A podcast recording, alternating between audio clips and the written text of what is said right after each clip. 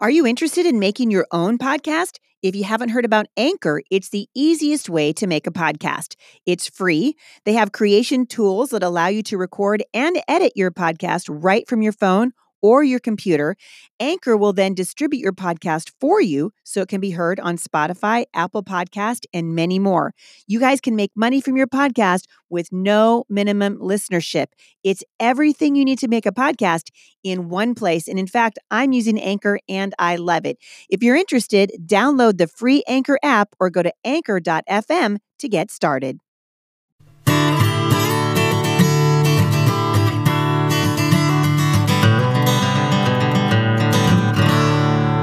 Hey everyone, this is Heidi St. John. Today is Wednesday, November 2nd. Welcome to the Busy Mom Podcast. Today I'm going to be talking a little bit about uh, hope and what it looks like for Christians to have hope for such a time as this. And um, I'm really, actually, I'm encouraged. I went to church last Sunday and uh, was listening to our pastor Jeremy Carmichael kind of going through uh, the story of uh, the Israelites and the Philistines out of First Samuel chapter 7. And I thought, you know what, I'm going to bring that next time I have a chance to. I'm going to kind of bring a little bit of what he said to the podcast because I think it's so important for us to have hope in the midst of everything that's happening around us.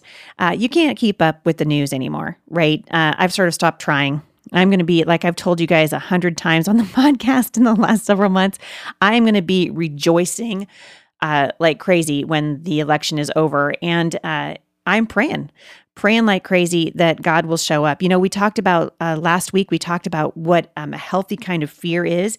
And there is a healthy kind of fear. And obviously, uh, our nation is in a dire spot. We are at a crossroad in our nation. We've talked about this before. And the, the kind of fear that says, man, we need to pay attention. Uh, doesn't we need to uh, make sure not to downplay that because there is a righteous kind of fear but there is something that is even stronger than fear and that is hope hope is more powerful than fear. Hope motivates us to run headlong into fearful situations because we know that our hope is not going to disappoint us. As believers, our hope is not in a presidential election. Thank God for that, right? Our hope is not in a presidential election. It's not in a political party. It's not in a political process. Our hope as believers is in the Lord. And here we are as a nation in desperate need of turning back to God. And I don't know about you, but I am filled with hope because the God that I serve is eternal and his promises are true. And if you read all the way to the end of the book, you guys, guess what? Satan is vanquished and God wins this thing. And so, even though we're struggling in the world right now, and we are struggling, uh, we can have a hope, and our hope is in the Lord. Uh, last week, I was talking a little bit about, and even on Monday, a little bit about why it's so important for us as a nation to be uh, concerned about what's happening. But even more important, we need to repent and come back to the Lord. It doesn't matter, even if we get a decent president in there. Uh, if if our nation doesn't have some serious revival, if Christians don't start getting serious about walking with the Lord and wanting to live their lives in a way that pleases Him, guess what's going to happen? We're going to wind up right back where we were uh, before. We need Jesus. I've said this before and I'll say it again. We've elected the, our, our president the last two terms. Barack Obama got in there on hope and change. Well, guess what? Hope and change is never found apart from Jesus Christ, at least not a hope that lasts. And that's what we need, right? Second Chronicles 7, verse 14 says, If my people who are called by my name will humble themselves and pray and seek my face and turn from their wicked ways, then I will hear from heaven and will forgive their sin and will heal their land. That is a promise, men and women. That means you can take it to the bank. If God said it, you can take it to the bank. God is going to uh, stay true to his word and true to his character. He's also a just God. And so God judges sin. And our nation right now is in the process of, of kind of feeling what that feels like. But I want to encourage you today. I want to talk a little bit about hope because we are really at a crossroad in this nation and at a crossroad, I think, as a church every day. I just saw another article come across uh, my desk about another Christian, uh, a well known Christian figure, and I'm not going to talk about it on the podcast today, but another well known Christian uh, figure who has come out in support of what God calls sin uh, which is uh, gay marriage. But more than that, our church, and I'm talking church with the big C, I don't care what denomination you are, those of us who claim the name of Jesus need to have more than just fear. We need to have a holy um, fear of God, but we also need to be able to rest in his hope. We have to engage the culture with hope. The Bible says that we are supposed to be able to give an answer for the hope that lies within us. That means that when you go to the polls, uh, many of you listening to this have already voted. That means that wherever you are, when you go to the polls, when you're at the grocery store, um, however you engage the culture, we engage the culture with hope and through the eyes of hope. Because today we know as believers is just a momentary chapter in the story of Jesus. We're just here for a little while. We get to see, well, one tenth of 1%, if that, of the scope of the magnitude of the story that God has been writing since the beginning of time.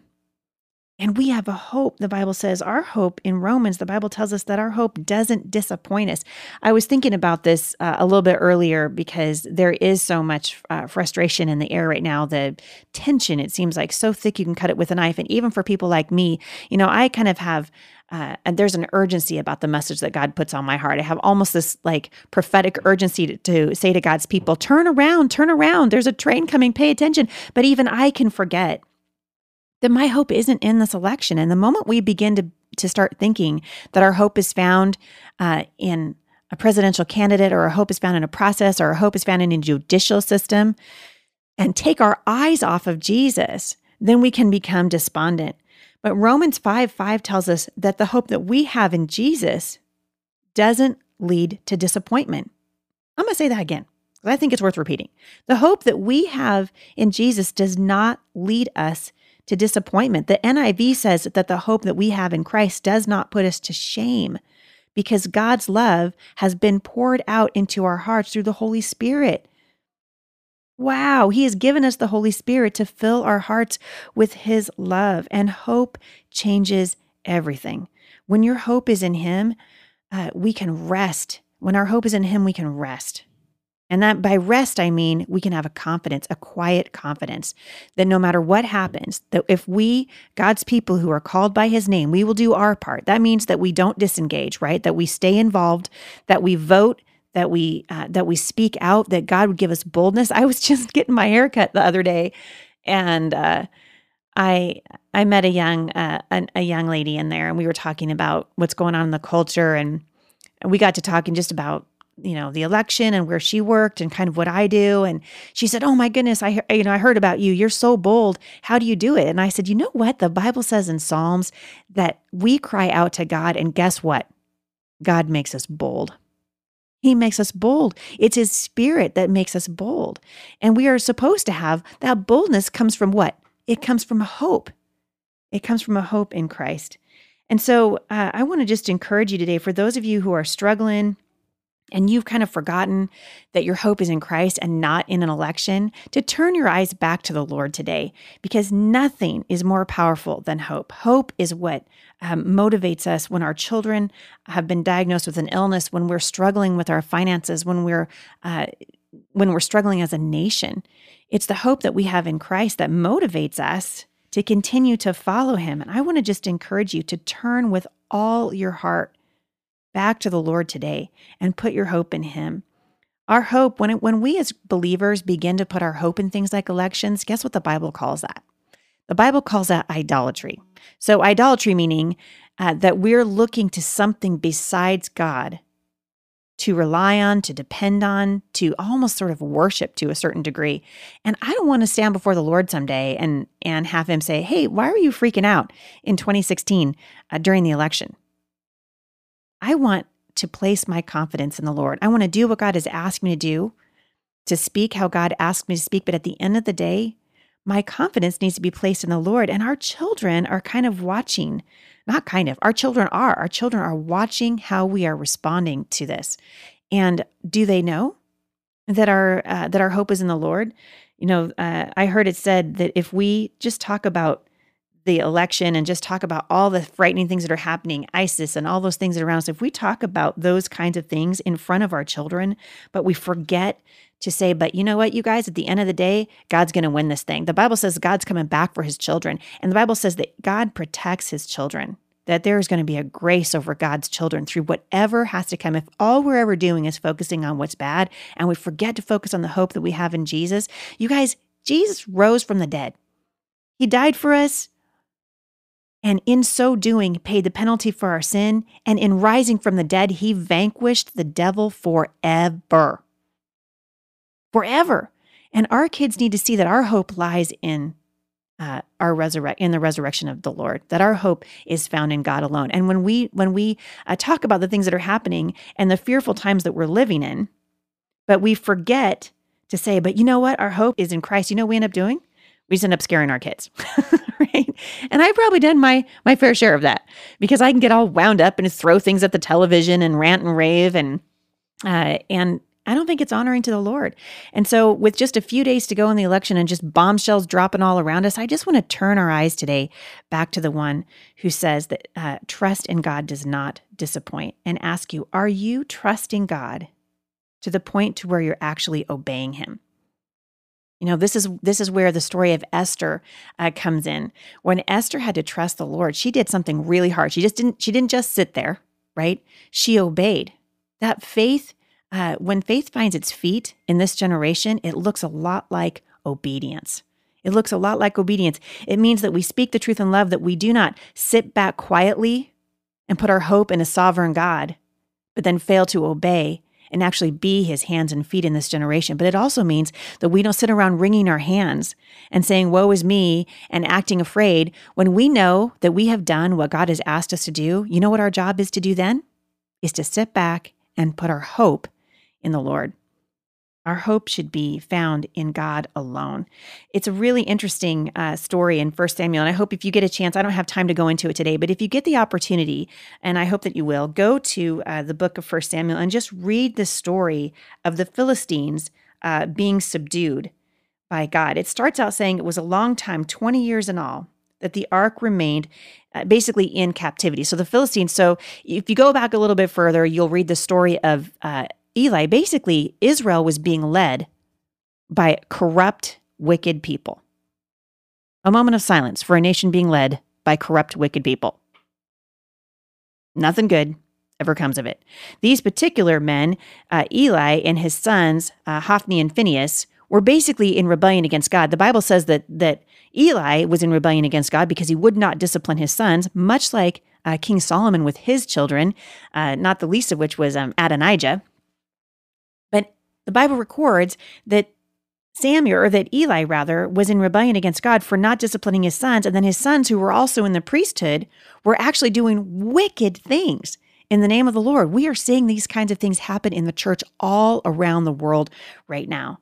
And so the the Israelites are in dire straits because when you allow wicked people to ascend to the highest uh, highest places of authority in your land, guess what's going to happen? Judgment follows, suffering follows, sorrow follows.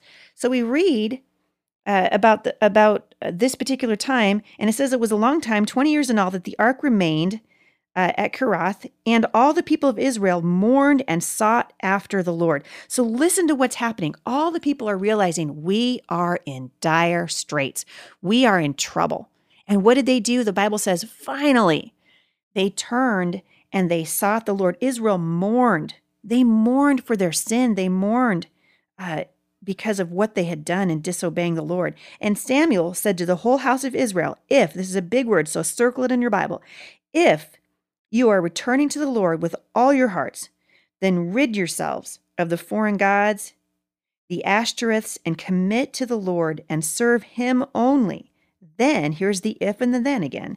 Then he will deliver you out of the hand of the Philistines. So that's exactly what the Israelites did. The Bible records that the Israelites put away their Baals and their Ashtoreths, which is basically the female version of the uh, Baals, and they served the Lord only. Amazing. And then what what comes with that when you do that there's always a promise whenever we turn uh, from the things that we are idolizing and we turn back to God that turning comes with a promise that's where the hope comes in And until we put our full weight, our hope on something, then we're not really trusting God. That means we've got to not put our hope in a, in a political process. That means we don't put our hope in anything. That's what the Israelites are saying. They, the Bible records that they decided to turn and to serve the Lord only. Listen, you guys, fear without hope is incredibly destructive. We have the right to be afraid, but we must not lose our hope. And that's really what Samuel was telling the people. He was saying, uh, Turn, and God will hear you. The Bible says in verse 5 that Samuel said, Assemble all of Israel, and I will intercede with the Lord for you. There's a lot of interceding going on on behalf of our nation right now. And God honors it. God listens to the prayers of his people. The Bible says that the prayers of a righteous man are powerful and effective. And nowhere is that better seen than when a nation repents and seeks the Lord and intercedes on behalf of the nation before the Lord. God will hear the prayers of his people. We can have hope. Our hope should be in Jesus. I want to encourage you today, if you have not done so already, take some time and get before the Lord and pray, pray, pray for our nation. Pray for our nation to first to turn back to God and to put our hope in Him, in Him alone. Pray for forgiveness. Pray for repentance, that God's children would be moved to repentance. And then ask the Lord to show you is your hope in the Lord? Our nation is on hospice right now, and we are only treating the symptoms when we don't turn back to the Lord. So, even if we elect righteous men into office, and I hope that we do, but even if we do, and we don't return to the Lord and we don't put our hope in Him, our nation will not get any better. We've got to turn back to God. That is where our hope is found. I'm taking off tomorrow morning for Tampa. For those of you who are coming uh, to Tampa, Florida to hear me speak at Fearless, I am looking forward to seeing you. We are going to have an incredible time uh, in worship and in study of the Word. We're going to be giving stuff away. We're going to have a, I've got actually really fun treat uh, for you. I'm not even gonna I'm not gonna give it away on the podcast, but uh, suffice it to say, it's going to be a weekend that you'll never forget. Many of my family's going to be there. Dorinda's coming out with me. I'm bringing a couple extra staffers, and we are hoping that God moves in an incredible way. If you're not able to join us this weekend in Tampa, would you uh, do me the incredible privilege and honor of praying for us and just bringing uh, the the the work of the Lord and the words of the Lord before the throne in prayer. We would really appreciate that. If you want information, if you're in the area and you can join us, it's not too late to register. Um, if you if you want information, it's possible that online registration is closed now. If you're interested in coming, please email me podcast at thebusymom.com. And that email will be routed to a staffer who will get back to you. You guys, I am praying for you as you come before the Lord and praying for our nation. And I'm excited to see what God is going to do. But no matter what happens on November 8th, remember this our hope is in the Lord, and that hope doesn't disappoint. I'll see you back here next time.